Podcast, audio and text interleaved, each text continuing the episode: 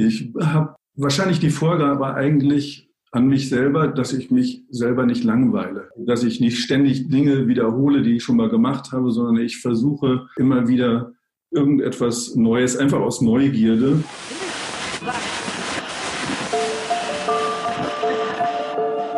Herzlich willkommen zu Hansa Rauschen, dem Literaturpodcast des Hansa Verlages.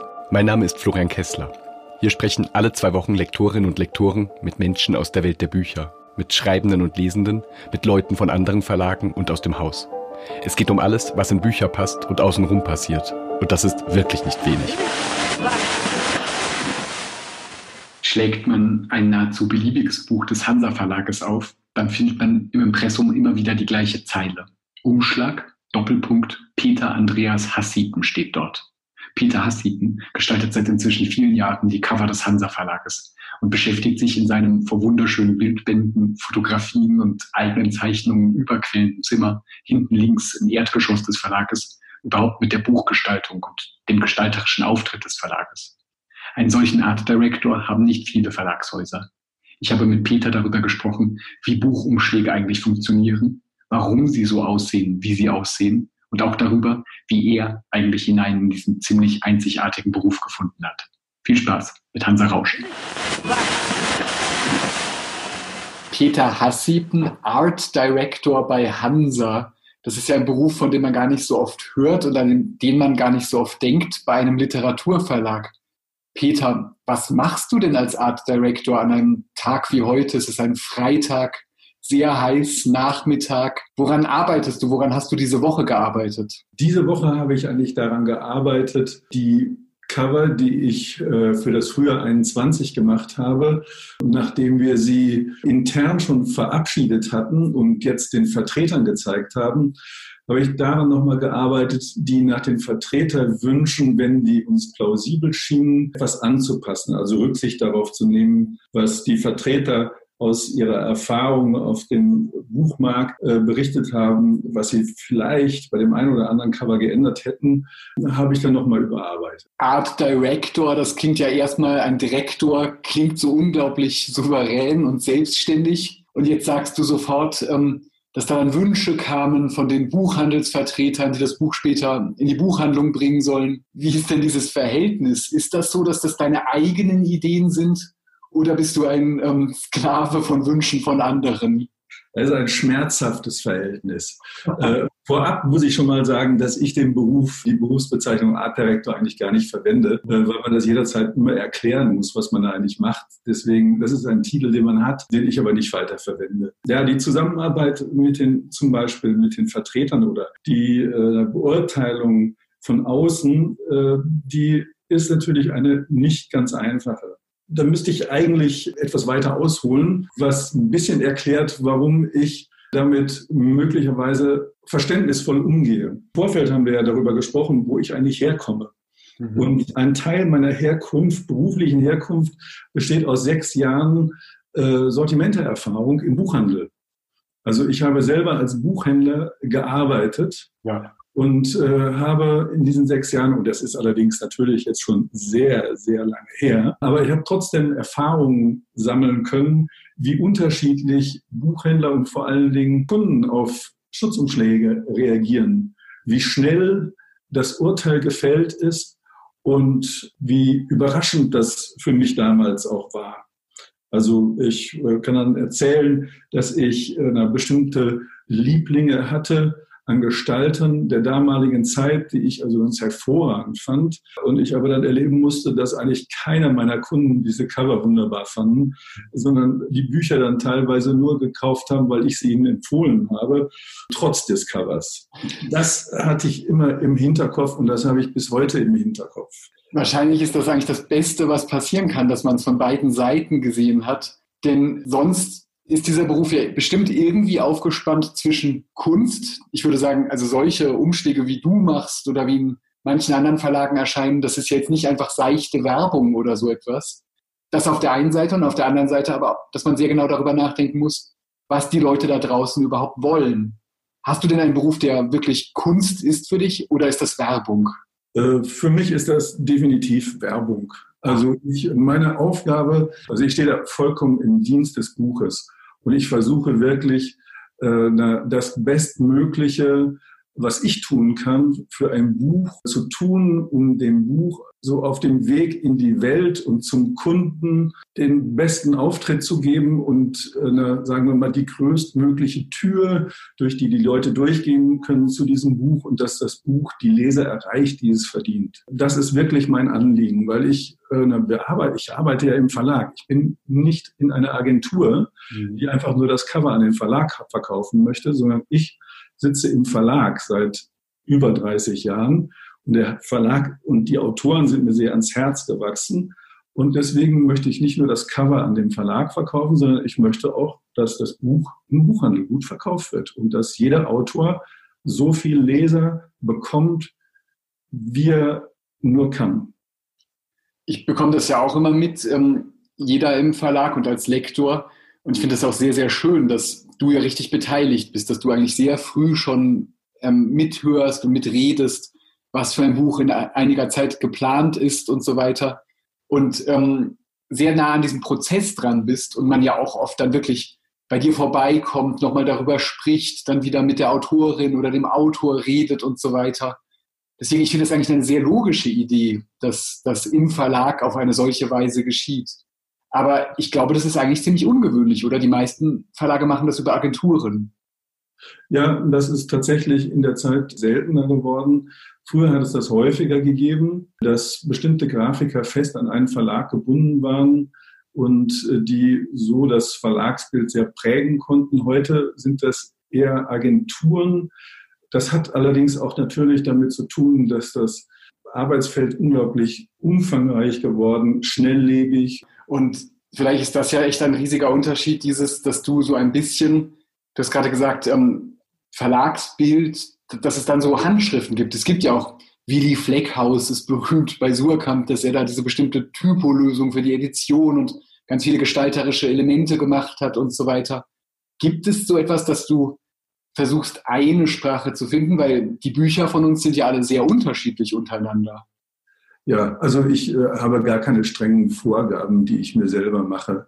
Ich habe wahrscheinlich die Vorgabe eigentlich an mich selber, dass ich mich selber nicht langweile, dass ich nicht ständig Dinge wiederhole, die ich schon mal gemacht habe, sondern ich versuche immer wieder irgendetwas Neues, einfach aus Neugierde und weil ich so Wiederholungen ehrlich gesagt auch für mich und meine Arbeit ein bisschen langweilig finde. Deswegen und weil ich weiß na, natürlich, dass man sich nicht über Jahre immer weiter wiederholen kann, das tut auch ein Verlagsbild nicht gut.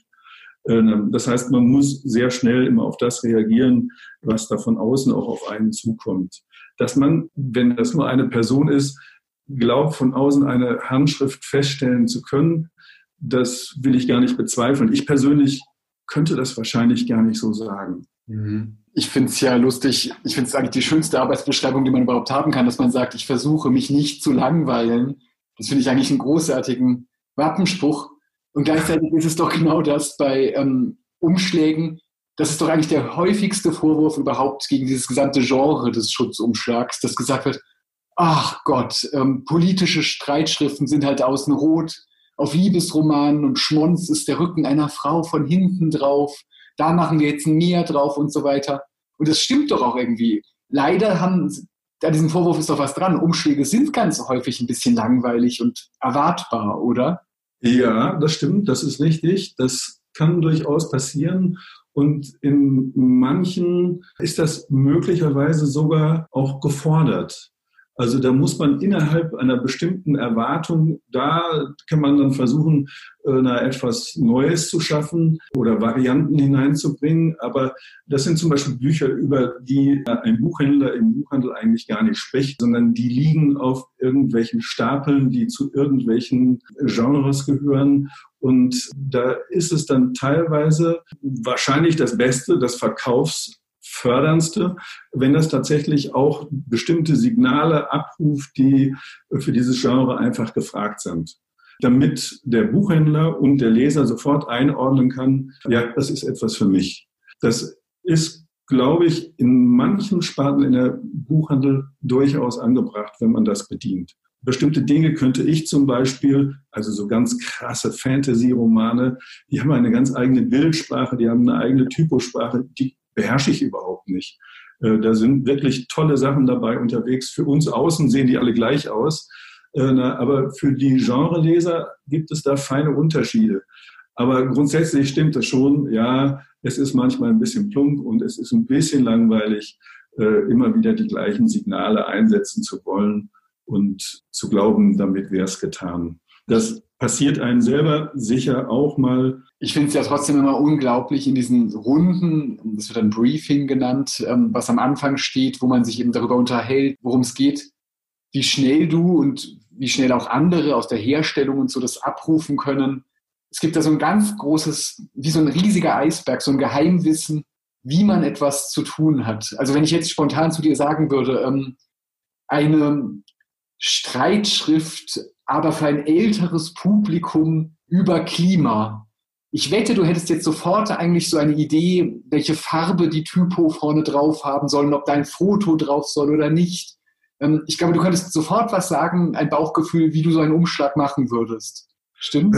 Da, es gibt bestimmte Bilder, die entstehen, sobald ich bei einer Buchvorstellung Texte lese oder wenn mir ein Lektor länger über dieses Buch erzählt, dann äh, entstehen bei mir tatsächlich gar nicht konkret irgendwelche Vorstellungen von diesen Büchern, aber es entsteht sofort so ein, ein optischer Raum, in dem ich dieses Cover sich so entwickeln sehe. Also das geht, das ist überhaupt kein intellektueller Vorgang, das ist nicht meine Stärke, sondern äh, es ist einfach wirklich Bildvorstellungen, die sofort kommen, wenn ich solche Texte oder wenn ich mit euch äh, über diese Bücher spreche, sind sofort Bildvorstellungen, die dann bei mir entstehen. Also da fühlt sich gewissermaßen äh, relativ schnell das innere leere Blatt. Es ist ja eigentlich ein unglaublich interessantes und ich finde, das ist dann eben, also Werbung ist ja auch gar kein Schimpfwort. Werbung ist ja was Nötiges, wenn man Öffentlichkeit für Sachen erzeugen will, was Gutes. Das ist ja ganz klar. Es gibt ja, natürlich gibt es grauenhaften Kapitalismus, aber auch gute Varianten, wo, wo man das ganz anders macht. Aber ich finde, das, was du gerade beschreibst, das ist ja eigentlich eine ganz bestimmte Idee von, von ästhetischem Schaffen, nämlich man will immer ran an bestimmte Vorstellungen und es gibt schon so Konventionen, aber man will es natürlich trotzdem noch originell machen. Es ist ja, du willst ja nicht das hundertste gleiche Cover machen, sondern es gibt immer einen Unterschied, aber du denkst ganz stark darüber nach, was sind mögliche Bilder dazu? Ja, also optische Erscheinungen, so kann ich das beschreiben. Ich kann es gar nicht genau beschreiben. Also das ist wirklich kein intellektueller Weg, mit dem ich da rangehe, sondern es sind wirklich optische Vorstellungen, die ich habe von so einem Buch, die da entstehen und die können auch dann sehr unterschiedlich sein. Und das geht hin, also bis ich bis zu bestimmten Typografien, die ich schon so, so vage sehe. Das hört sich jetzt sehr äh, geheimnisvoll an. Das ist nicht besonders geheimnisvoll. Das passiert einfach. Gibt es eigentlich so etwas wie einen Zeitgeist der Buchgestaltung? Also beispielsweise vor einigen Jahren gab es bei Hansa, hast du ganz häufig Umschläge gemacht, wo das Bild ähm, sozusagen gerahmt war und die Schrift außerhalb vom Bild, was etwas ruhiger auf mich heute wirkt. Und das machst du jetzt zurzeit anders. Hat das damit zu tun, dass es so einen neuen ästhetischen Trend gibt oder wieso ist das so? Ja, das gibt bestimmt äh, optische Trends, die bestimmte Dinge stärker befördern und die an allen möglichen Ecken auftauchen. Und da sind dann zum Beispiel solche Rahmungen und äh, bestimmte Arten wie Schriften gestellt werden oder ob man vorwiegend Fotos einsetzt oder Kunstbilder, also Bilder aus der bildenden Kunst oder äh, seit längerer Zeit sind jetzt sehr ornamentale, sehr musterschwere Cover mit Schriften, die in dieses Muster hineingearbeitet werden. Das sind alles solche Dinge, äh, die passieren, die kommen von außen, die macht man mit oder hat möglicherweise, ich spreche jetzt nicht von mir, sondern auch von anderen Grafikern, äh, das zum ersten Mal gesehen und hat es auch gemacht oder selber gemacht. Und äh, na, man, man arbeitet nicht komplett im luftleeren gestalterischen Raum, sondern man lebt ja in einer Welt, wo Gestaltung ständig auf dich einprasselt.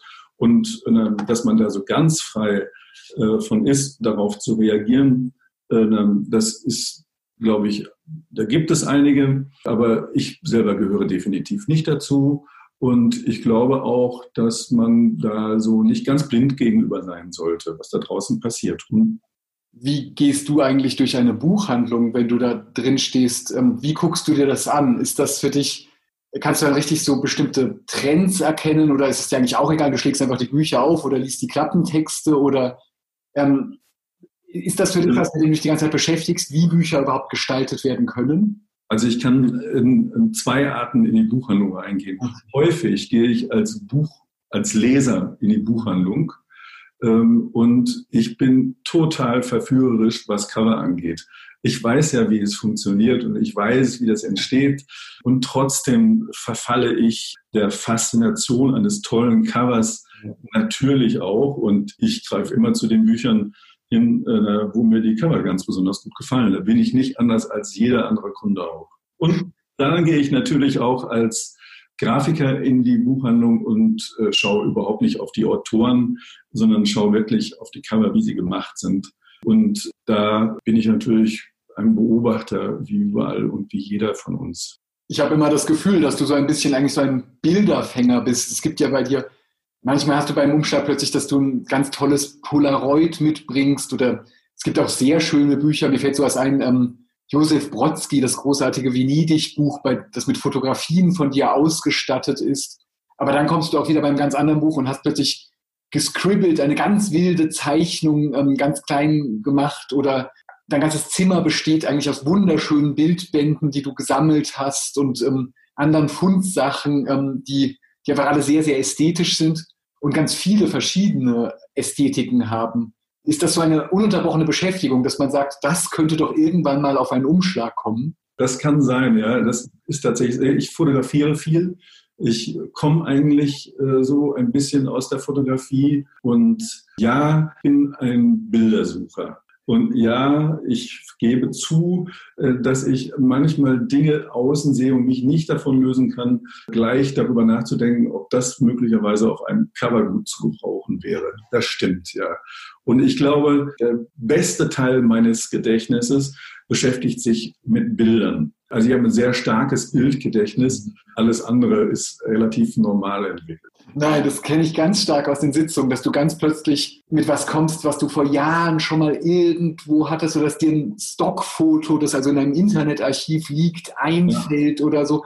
Und ganz plötzlich hast du so die zündende Idee, wohin man kommen kann. Da bin ich immer wieder, oder ich glaube, da sind alle immer wieder erstaunt, auf welche Art und Weise du das woher holst. Ich finde es ja eigentlich eine unglaublich ähm, schöne Berufsbeschreibung ähm, nach Bildern suchen. Ich kenne immer Leute, die sagen, sie wären sogar eine Location Scout für den Film, dass man die ganze Zeit nach Orten sucht. Ja. Und du suchst die ganze Zeit einfach nur nach solchen einzelnen Elementen, die man verarbeiten kann. Genau damit im Zusammenhang frage ich mich, gibt es denn da ein besseres Gefühl für, wenn man den Roman gelesen hat, wenn man das Buch kennt? Ist es immer ein schlechterer Prozess? Es ist ja relativ unmöglich. Wir veröffentlichen so viele Bücher Du kannst unmöglich jedes dieser Bücher komplett lesen, das ist ja ganz, ganz klar. Ist das ein riesiger Unterschied, mit was man sich länger beschäftigen kann und mit was man sich kürzer beschäftigen muss? Das kann ich gar nicht so sagen. Wenn, also ich glaube, manchmal, wenn ein Autor ein Buch geschrieben hat, der drei Jahre lang an diesem Buch geschrieben hat, der alle Facetten hin und her gedacht hat mhm. und der diesen kompletten Inhalt des Buches im Kopf hat und den fragt man dann, wie stellst du dir eigentlich das Cover vor? Dann kann ich das unglaublich gut verstehen, dass der Autor einfach sagt, ich habe null Ahnung, ich oder irgendeine Collage, wo alles drauf ist, was in diesem Roman drin ist. Der ist also da tatsächlich durch diese Beschäftigung und gibt es einen, gibt es jeden Leser, äh, der mehr weiß über das Buch als der Autor, äh, der ist vollkommen überfordert davon. Das heißt, wenn man, es ist nicht immer hilfreich, wenn man den ganzen Roman gelesen hat. Manchmal reicht es auch, wenn man äh, die wichtigsten Passagen gelesen hat, wenn man den Ton des Romans kennt und äh, wenn man so ein bestimmtes Gespür für den Sound und äh, für wie auch immer den Geruch oder die Textur des Romans äh, so mitbekommen hat. Das reicht manchmal. Und das macht es einem sogar manchmal leichter, ein bisschen freier zu sein und mutiger in den Ideen für ein Cover, als äh, wenn man den Roman von vorne bis hinten dreimal gelesen hat. Ich kann mir das gut vorstellen. Ähm, das Lektorat und die Autoren, die sind ja tatsächlich irgendwie auch verkämpft. Die sind da so tief drin und so weiter. Ja. Und genau dafür braucht es ja solche Prozesse, dass dann irgendwann die anderen Abteilungen mitreden und, und Sachen sagen und dass die Vertreterkonferenz ist, wo nochmal von außen ein Blick drauf geworfen wird.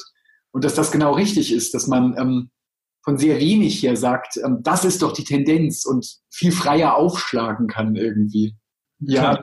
Wenn man äh, da lange drüber redet, ist ja, man muss sich ja mal vorstellen, wenn ich dieses Cover gemacht habe, äh, dann, dann, dann, tritt, dann beginnt ja eigentlich ein Prozess erstmal danach, äh, dieses Cover, dass, dass dieses Cover überlebt, mhm. so viele Gespräche intern dann mit den Vertretern, mit dem Verkauf, dann mit den Buchhändlern, dann mit den teilweise großen Filialisten, natürlich auch mit dem Autor, mit dem Agenten und dann noch möglicherweise mit irgendwelchen Lebenspartnern der Autoren oder Freunden, die auch Grafiker sind. Das hat einen, das ist wie so ein, ein kleiner Fisch, der ins Meer rausschwimmt und einen langen, langen Weg hat, um äh, ein großer, fertiger Fisch zu werden. Manchmal bleibt das kann man dann auch auf der Strecke. Das ist zu ja, ja. Was nicht teilweise ähm, wir haben ja angefangen damit, dass eine harte Sache manchmal daran sein kann, dass man so ein bisschen so Diener verschiedener Herren ist, dass ähm, die Vertreter und so weiter ganz bestimmte Sachen von einem wollen und ist nicht das andere, was einfach schlimm ist, dass du immer so einen riesigen Friedhof von nie umgesetzten ähm, Vorschlägen machst, weil es ist ja eigentlich ein absoluter Ausnahmefall, dass du nur einen einzigen Entwurf machst und der genommen wird, sondern ganz häufig hast du die Idee und noch eine andere Idee und die werden jetzt wieder den Vertretern gezeigt oder im Haus diskutiert und dann wird gesagt, nein, vielleicht mit einem anderen Fonds oder ähm, das muss eine ganz, ganz andere Bildidee sein oder so. Deswegen, du hast ja einen riesigen Friedhof von niemals umgesetzten Ideen. Ist das nicht teilweise auch total bitter, dass du selber da sitzt und dich ärgerst und das alles in Papierkorb verschiebst auf dem Computer? Ja, tatsächlich. Man ärgert sich äh, vielleicht ein oder zwei Tage. Und zwei, drei Cover habe ich dann auch aufgehoben, weil mir die so richtig erschienen, dass ich sie einfach in den Papierkorb verschieben konnte. Aber wenn man dann diese Phase überstanden hat oder wenn ich diese Phase überstanden habe, dann mache ich dann irgendwann auch das Kapitel zu und mache ein neues Cover. Also ich arbeite besser, äh, wenn ich einen leeren Kopf habe, wenn ich ein Cover anfange zu machen. Und arbeitest du eigentlich auch gut, wenn du einfach leer und einsam vor dich hin arbeiten kannst? Diese Woche, das hast du ja am Anfang gesagt, war jetzt, dass es eben so Rückmeldungen von den Vertretern gab, wo die richtig einem, wie beim European Grow Vision Schlager Contest oder so, wo die so Punkte vergeben für die verschiedenen Cover und da gibt es richtig einen Durchschnitt, dass gesagt wird, ah, dieser Entwurf hat jetzt 4,7 Punkte bekommen, das ist sehr, sehr gut.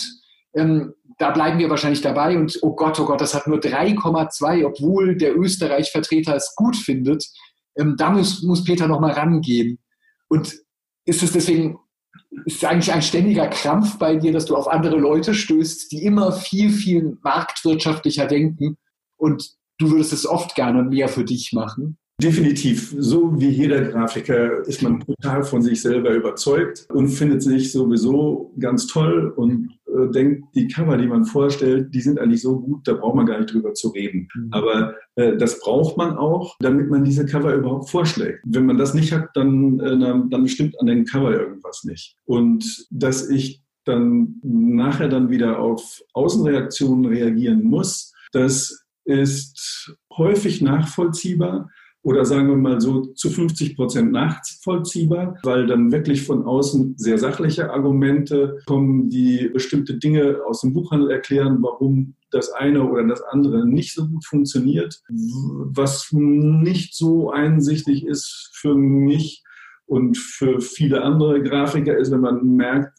dass man bestimmte Geschmäcker nicht getroffen hat. Und äh, na, da muss ich sagen, da schluckt man natürlich als Grafiker schon ein bisschen mehr. Wenn man merkt, äh, ja, dem gefällt einfach zum Beispiel die Farbe Gelb nicht oder ein Autor oder ein, äh, ein Vertreter mag eine kursive Schrift nicht. Das sind vollkommen unsachliche äh, Argumente, die für mich eigentlich auch nicht besonders verbindlich sind. Findest du, die deutsche Umschlaggestaltung sollte und könnte mutiger sein, als sie ist? Oh, das kann ich für, nur für mich sagen. Ja, ich wäre gerne manchmal ein bisschen mutiger. Der Verlag äh, sollte dann mutiger sein. Sollte der Verlag ein bisschen mutiger sein. Äh, das finde ich schon, weil häufig ist es so, dass wenn wir uns was zugetraut haben an ungewöhnlichen Covern, dann war das Feedback meistens extrem gut. Und das sollte man einfach nicht vergessen. Mir fällt zum Beispiel ein, dieses TC Boyle Cover, das Licht, ähm, das so ganz, ganz flirrend ist. Das ist wirklich, als hätte man gerade sehr viel LSD eingeschmissen. Und ich weiß noch, ich kann mich genau die erste Sitzung erkennen, dass, dass wir schon irgendwie begeistert waren und gleichzeitig war allen mulmig, weil TC Boyle ist ein wichtiger Autor. Und da denkt man in der gleichen Sekunde, hui, vielleicht geht das jetzt zu weit und das ist derartig seltsam, da nur so ein psychedelisches Muster drauf zu haben. Ja, und der Autor auch sehr klein und so weiter. Und das hat äh, wunderbar funktioniert. Ja, das finde ich einen sehr, sehr guten Beweis. Immer wieder, dass man, das, eigentlich ist das im Lektorat genau das Gleiche. Da hat man ja auch häufig diesen Konflikt, dass man denkt, ähm, ist der Text jetzt, ähm, berühren wir damit nur eine ganz kleine Zielgruppe und ähm, er müsste ein bisschen quasi in Anführungszeichen flacher sein, um alle zu erreichen. Und ich würde da auch immer sagen, ähm, eigentlich muss man sich trauen, weil die tollen Sachen sind immer die, wo man sich getraut hat. Glaube ich auch. Manch, man sollte sich manchmal ein bisschen mehr trauen. Äh, wenn ich mit Kollegen spreche, die äh, mit dem Handel zusammenarbeiten und äh, die also Hautwiderstände dann teilweise erleben und erhören müssen, die ihnen da aus dem Handel entgegenschlägt, bei manchmal sehr ungewöhnlichen Sachen, dann kann ich das auch verstehen, dass die ein bisschen skeptischer an diese Sachen rangehen. Ja, natürlich. Und das ist auch nötig. Das hast du ja auch am Anfang erzählt von der eigenen Erfahrung mit der mhm. Buchhandlung. Was ist denn, weil wir jetzt gerade von Umschlägen geredet haben? Entschuldige, du wolltest was sagen? Ja, nee, so allgemein wollte ich nur sagen, als du, du hast ja eher so gefragt, so allgemein, mhm. äh, ob überhaupt Verlage sich mehr mutiger positionieren sollten mit den Covern. Ich muss sagen, äh, draußen gibt es viele gute Agenturen, die sehr schöne und sehr mutige Sachen machen. Und da hat sich in den letzten zehn Jahren oder noch länger doch einiges getan. Im Gegensatz zum Beispiel, wo ich also wirklich angefangen habe zu arbeiten, in den späten 80ern, 90ern, da sah das alles noch ganz anders aus. Da gab es auch großartige Grafiker, aber nicht in dieser Breite. Heute finde ich, ist sehr viel, sehr gute Gestalter draußen. Mhm. Wenn du jetzt so über Gestaltung redest, die, die Cover, die ich am häufigsten mitkriege, ähm, die sozusagen nicht von hier sind, sind angelsächsische oder ähm, US-Cover oder aus, aus England und so weiter. Mhm. Gibt es so etwas eigentlich wie so eine Art in Anführungszeichen Nationalcharakter des Umschlags ist zurzeit sind US-Cover ganz andere Idee als deutschsprachige. Ja, stimmt, ja. Das hat sich auch geändert. Äh, die amerikanischen Cover waren bis, bis zur Jahrtausendwende waren die, also mit ein oder zwei Ausnahmen, da gibt es sicher jemanden, der sagt, ja, aber das Cover ist da und da erschienen. Äh, aber so bis zur Jahrtausendwende würde ich sagen, äh, war das wirklich äh, grausam, was da gemacht worden ist. Und das hat sich auch in diesen letzten 20 Jahren extrem geändert. Und die Verlage scheinen offensichtlich sich da viel bewusster geworden zu sein, dass das Cover auch Bücher verkauft bei solcher Qualität, was wir haben jetzt gerade TC Boyle schon genannt, aber gibt es denn Umschläge aus deiner eigenen Hand, ganz jenseits von jeder Eitelkeit, wo du sagst, ich finde, das ist richtig gut. Da, wo du so die Datei zugemacht hast und gesagt hast, das ist jetzt mal was geworden und als du später im Buchladen gesehen hast. Ja, ich, ich kann mich schlecht immer an alte Cover erinnern, weil ich immer so in den neuen bin, dass ich, also die Bilder, die ich am schnellsten vergesse, sind immer die Bilder von meinen Covern. Moby Dick zum Beispiel, äh, die erste Fassung von der Neuübersetzung von Moby Dick.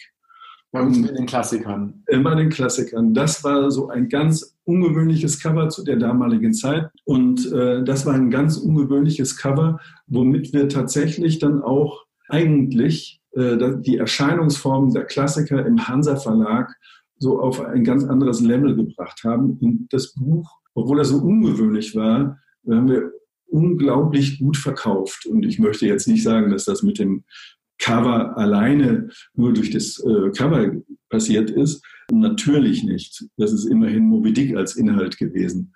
Aber ja. es hat sicher geholfen, dieser Neuübersetzung zu diesem unglaublichen Erfolg zu verhelfen, ja. Und was war da drauf? Wie sah das aus, dass es rausbrach aus dem, wie man das vorher gemacht hatte? Ja, das waren, also man kann ja schauen, Moby Dick, wie normalerweise Moby Dick Cover aussehen oder zu der damaligen Zeit. Das waren immer irgendwelche Schiffe auf Walfangfahrt. Das Cover bestand aus sechs Fotos, die ein Fotograf, der hieß, glaube ich, Peter Schanz, äh, auf einer Weltumfahrung mit seiner Kamera gemacht hat. Und er hat kuriose Idee, einfach nur immer Wasseroberflächen fotografiert. Mhm. Mit den Breitengraden. Und aus diesen, aus dieser unglaublichen Sammlung von Fotos, die alle blau sind, nur mehr zeigen, von oben herab, so vom Schiff herab, direkt auf die Wasseroberfläche, äh, habe ich einfach sechs ausgewählt und äh, die Typo ganz schmal und klein da reingestellt. Das heißt, es war nur Meer rund um die Welt. Ungewöhnlich gab kein Schiff, es gab keinen Wal, es gab keinen Menschen, es gab nur Meeresoberfläche. Und zwar sechsmal. Und äh, das war ausgesprochen ungewöhnlich für die damalige Zeit, ja. Und für mich ist das ja auch diese Reihe Hansa Klassiker, die hat ja eine ganz tolle Handschrift, die ich auch sofort sehr mit ihr verbinden würde. Dass das nämlich irgendwie, das sind ganz häufig so Gemäldeausschnitte oder ähm, durchaus eben auch was Klassisches, aber immer Auszüge aus dem Bild, ähm, eben ein sehr gut gesetzter Ausschnitt, eine große Vergrößerung. Später gibt es bei Joseph Conrad die Schattenlinie nochmal so etwas, das einfach ein Gemälde von einer Wasserfläche ist. Dass es immer irgendwie überraschend ist und nicht einfach nur das ist, was man erwarten würde, wenn man hört, ein Klassiker ist neu übersetzt worden. Ja, das war Rot und Schwarz von Stendhal, ein, äh, eine Vulkaneruption, die also dieses Buch komplett in ein anderes Bild übersetzt hat. Und das ist schön und, der, und das ist auch ein Privileg, muss ich sagen. Also das ist wirklich solche Bücher, die man selber also wirklich leidenschaftlich gelesen hat, diese Bücher denen nochmal ein neues Gesicht zu geben, da bin ich ja unfassbar dankbar für diesen Beruf habe überhaupt. Mir fällt auch ein, beispielsweise Ocean One vor zwei Jahren, dieser Roman Auf Erden sind wir kurz grandios, wo es immer ganz stark alle nur über die Handlung geredet haben, eben jemand mit in, aus Vietnam kommenden Eltern in, in den USA und schwul und wahnsinnig viele Probleme, die zusammenkommen und, und so weiter. Und dann kamst du und hast gesagt, eigentlich geht es doch irgendwie um Zerbrechlichkeit und hattest ein Bild dafür. Und das war dieses ganz dünne, zitternde Reh auf einem Zebrastreifen. Mhm. Und ähm, es war so ein Bild, wo man gedacht hat, mein Gott, das ist irgendwie die Übersetzung davon. Aber niemand wäre darauf gekommen, wenn er nur den Roman gelesen hätte. Ja, das war ein Bild, das äh, hatte ich schon vor Jahren mal gesehen in einem Fotoblog. Und ich konnte mich Gott sei Dank noch daran erinnern, wo ich das gesehen habe. Und äh, ja, das fiel mir sofort ein, zum Beispiel, als ich äh, in dieses Buch hineingelesen habe. Das, äh, das passiert mir manchmal, ja, dass ich dann äh, gar nicht suche, sondern da ploppt dann gewissermaßen dieses Bild, was ich vor Jahren mal gesehen habe, so in meinem Inneren auf. Die habe ich auch schon damals, als ich das Bild gesehen habe, äh, gedacht, äh, ui, das wäre ein wirklich faszinierendes Buchcover. Aber ich weiß gar kein Buch, äh, das dazu passen würde. Dann kam irgendwann. Das schwimmt dann so in meinem Gedächtnis herum und irgendwann kommt dann ein Buch, so ein ungewöhnliches Buch, wo man glaubt, nie eine Idee zu haben, was man, womit man dieses Buch äh, präsentieren könnte. Und da ist dann dieses Bild dann plötzlich da. Ja. Es soll ja Leute geben, die die Umschläge trotzdem einfach abreißen von den, ähm, von den Büchern. Die werden eigentlich ja gar nicht mehr gebraucht, Schutzumschläge. Das ist ja eine schöne Zierde sozusagen, die sich einfach etabliert hat. Ist das denn für dich etwas, hast du das Gefühl, das wird genauso bleiben? Du hast ja im letzten Jahr dann auch experimentiert, als die Folien abgeschafft wurden, damit, dass man so die Klappen verändert und so weiter werden Bücher wahrscheinlich in 10, in 20 Jahren sehr markant anders aussehen, als sie jetzt gerade aussehen in den Buchhandlungen? Äh, definitiv, das glaube ich ja. Ich habe keine Ahnung wie. Und ich könnte gut damit leben, wenn jemand sagt, ich habe jetzt dieses Buch gekauft, das hat seine Arbeit getan, während ich mit dem Buch am Strand lag und dann schmeiße ich das weg. Es ist ein Schutzumschlag und wenn der Leser das so versteht, kann er das gerne machen. Also da habe ich überhaupt gar keine Probleme. Das darf meine Tante nicht hören, die schon durchdreht, wenn man das Buch nur zu weit aufbiegt. ja, ich bin da nicht auch, ich bin da ähnlich. Aber ich äh, weiß, dass das, was äh, mir gefällt, so wie es mir geht, äh, keine Regel sein muss für irgendjemand anderen, sondern äh, es ist ein Schutzumschlag. Und manchmal wünschte ich auch im Buchhandel, äh, und die Kunden im Buchhandel würden das ähnlich verstehen, dass zum Beispiel Bücher, die vielleicht so leichte Schmutzspuren schon haben durch die Lagerung in der Buchhandlung oder weil es vielleicht ein oder andere Mensch mal angeschaut hat, trotzdem gelassen sehen und das Buch kaufen und nicht das Buch dann wieder zurücklegen und sagen, ich bestelle es bei Amazon. Ja, auf jeden Fall. Das ist ja auch genau diese Diskussion, dass ich das Gefühl habe, ähm, die Schutzfolien wurden, äh, gibt es jetzt nicht mehr, jedenfalls in unserem Verlag und in einigen. Ja. Ähm, aber ähm, wenn einzelne Bücher remittiert und dann eingestampft werden und so weiter, ist das ja ein so viel schlimmerer Schaden und da sollte man wirklich, glaube ich, sehr locker damit umgehen, was man da in Händen hält überhaupt. Ja, und immerhin werden ja auch äh, in den Verlagen, in unseren Verlagen, in vergleichbaren Verlagen mit Hanse, die Bücher unter den Schutzumschlägen wirklich sorgfältig gestaltet, mhm. äh, so dass darunter keine äh, hässlichen Dinge zum Vorschein kommen, sondern sehr schön hergestellte Bücher. Du hast am Anfang erzählt, und das fand ich sehr gut, für, auch genau für den Beginn, dass ähm, du alles immer von beiden Seiten sehen kannst, weil du eben in einer Buchhandlung als junger Mann gearbeitet hast. Wie mhm. bist du denn überhaupt von dort dann dahin gekommen, wo du dann lange, lange warst und gearbeitet hast? Das ist ja sehr ungewöhnlich, dass du nicht ein ausgebildeter Gestalter warst, der genau das wollte. Wie bist du überhaupt zu Hansa gekommen? Ja, ich wollte das eigentlich immer studieren. Ich wollte Fotografie, Gestaltung, irgendwas wollte ich studieren. Bin äh, na, nicht nur deshalb, aber auch äh, nach München gekommen und äh, bin dann aber gleich ganz am Anfang in einer Buchhandlung gelandet, äh, und um Geld zu verdienen. Und äh, die haben mich nach drei Monaten dann gefragt, äh, ob ich nicht ganztags arbeiten wollte. Und äh, das war so faszinierend in dieser Buchhandlung. Äh, und ich hatte doch einiges auch an Literatur nachzulernen. Das war sehr faszinierend für mich äh, mit diesen Menschen. Das war mhm. äh, so, dass ich da einfach sechs Jahre gearbeitet habe, weil das wirklich eine interessante Zeit war. In der Zeit habe ich allerdings auch Kontakte aufgebaut zu allen möglichen Verlagen, unter anderem auch zum Hansa Verlag, die mich immer bestückt haben mit meinen, um meine das ausgefallene Lesevorlieben äh, zu befriedigen irgendwie. Ich habe nämlich zu der Zeit sehr viel Borges gelesen und beim Hansa Verlag gab es immer Erstausgaben noch der deutschen Übersetzung der ersten Bände von Borges.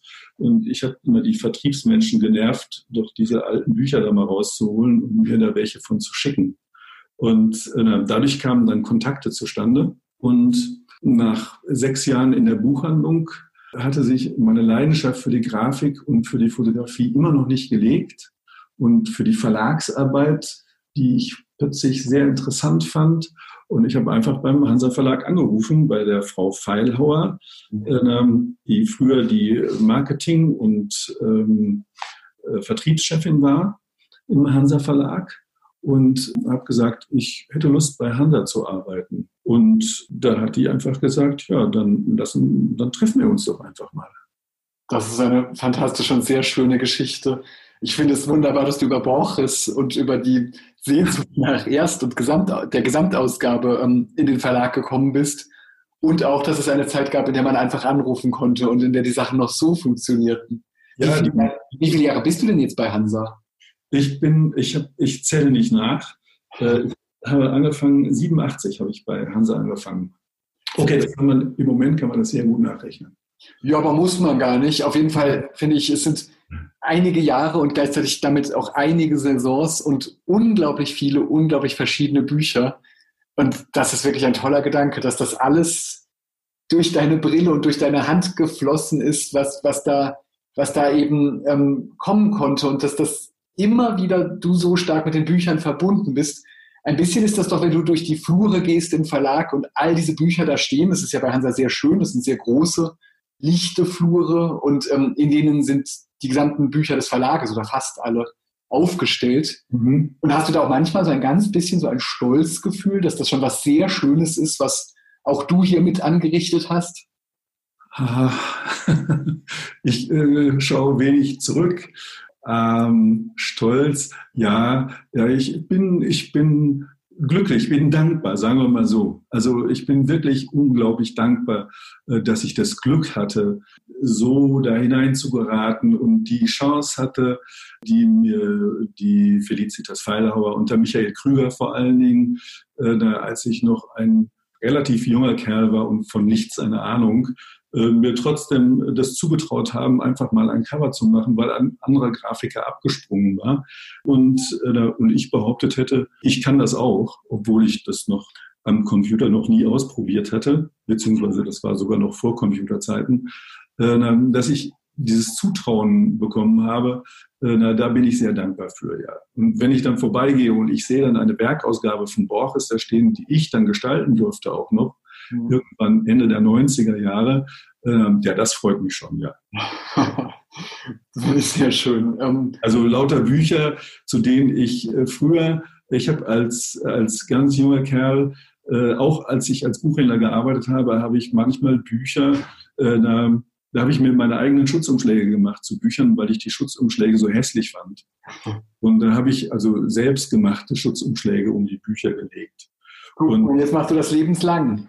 Und jetzt mache ich das lebenslang, ja. Also da waren auch irgendwelche russischen Autoren dabei, äh, also der Goncharow, der Oblomov zum Beispiel, wo ich dann selber dann irgendwann äh, tatsächlich für das für die neue Übersetzung auch das Cover machen konnte. Oder Sardal zum Beispiel, den ich auch leidenschaftlich gern gelesen habe, äh, dass ich den dann auch nochmal neu ausstatten konnte. Das ist natürlich ein echtes Privileg und da bin ich sehr dankbar. Und vielleicht auch ein bisschen stolz. Ja. Das ist eine sehr charmante und sehr gute Antwort. Und ähm, ja, ich weiß gar nicht, ähm, was ich empfinde. Ich empfinde eigentlich vor allem, ich finde einfach Bücher wahnsinnig schön insgesamt. Ich finde es einfach so eine tolle Kultur, wenn man in so eine Buchhandlung geht, all diese verschiedenen Arten und wenn man da so rumstöbert und eigentlich selbst die awkward und seltsam aussehenden Bücher, ähm, irgendwie hat man ja auch die gerne dafür, dass es dann so, so seltsam ist. Und gleichzeitig gibt es eben so viel, wo man denkt, da haben sich so viele Menschen Mühe gemacht und ähm, sich angestrengt und sich einfach was dabei gedacht. Und das finde ich schon immer wieder ein wahnsinnig tolles Gefühl, dass es diese Kultur gibt letztlich. Ja, ja, das geht mir auch so, wenn ich das sehe.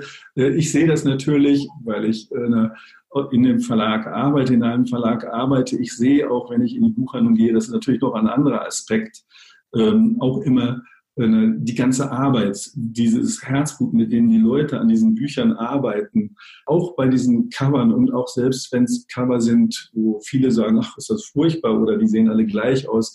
Ich weiß, ich sehe immer die Arbeit von den Menschen dahinter, wie lange da über das jeweilige einzelne Buch gesprochen wird. Das äh, kann ich mir sofort vorstellen und ich habe da hohen Respekt vor dieser ganzen Arbeit um ganz zu schweigen natürlich von den Autoren, die hinter diesem ganzen Inhalt stehen, die das schreiben. Also ja, das ist schon eine faszinierende Welt. Ja, das finde ich auch. Und ich glaube, das ist auch ein gutes Schlusswort. Es ist Freitagnachmittag, während wir das aufnehmen. Wir werden jetzt einfach, hoffe ich, sehr wenig arbeiten in den nächsten 48 Stunden mindestens und ja. dann einfach nur schöne Sachen tun. Genau, danke schön, Peter, für das sehr schöne Gespräch. Es hat sehr Spaß gemacht. Das war es für heute mit dem Podcast Hansa Rauschen. Das waren viele Worte für viele interessante Dinge. Bis zur nächsten Folge und danke fürs Zuhören.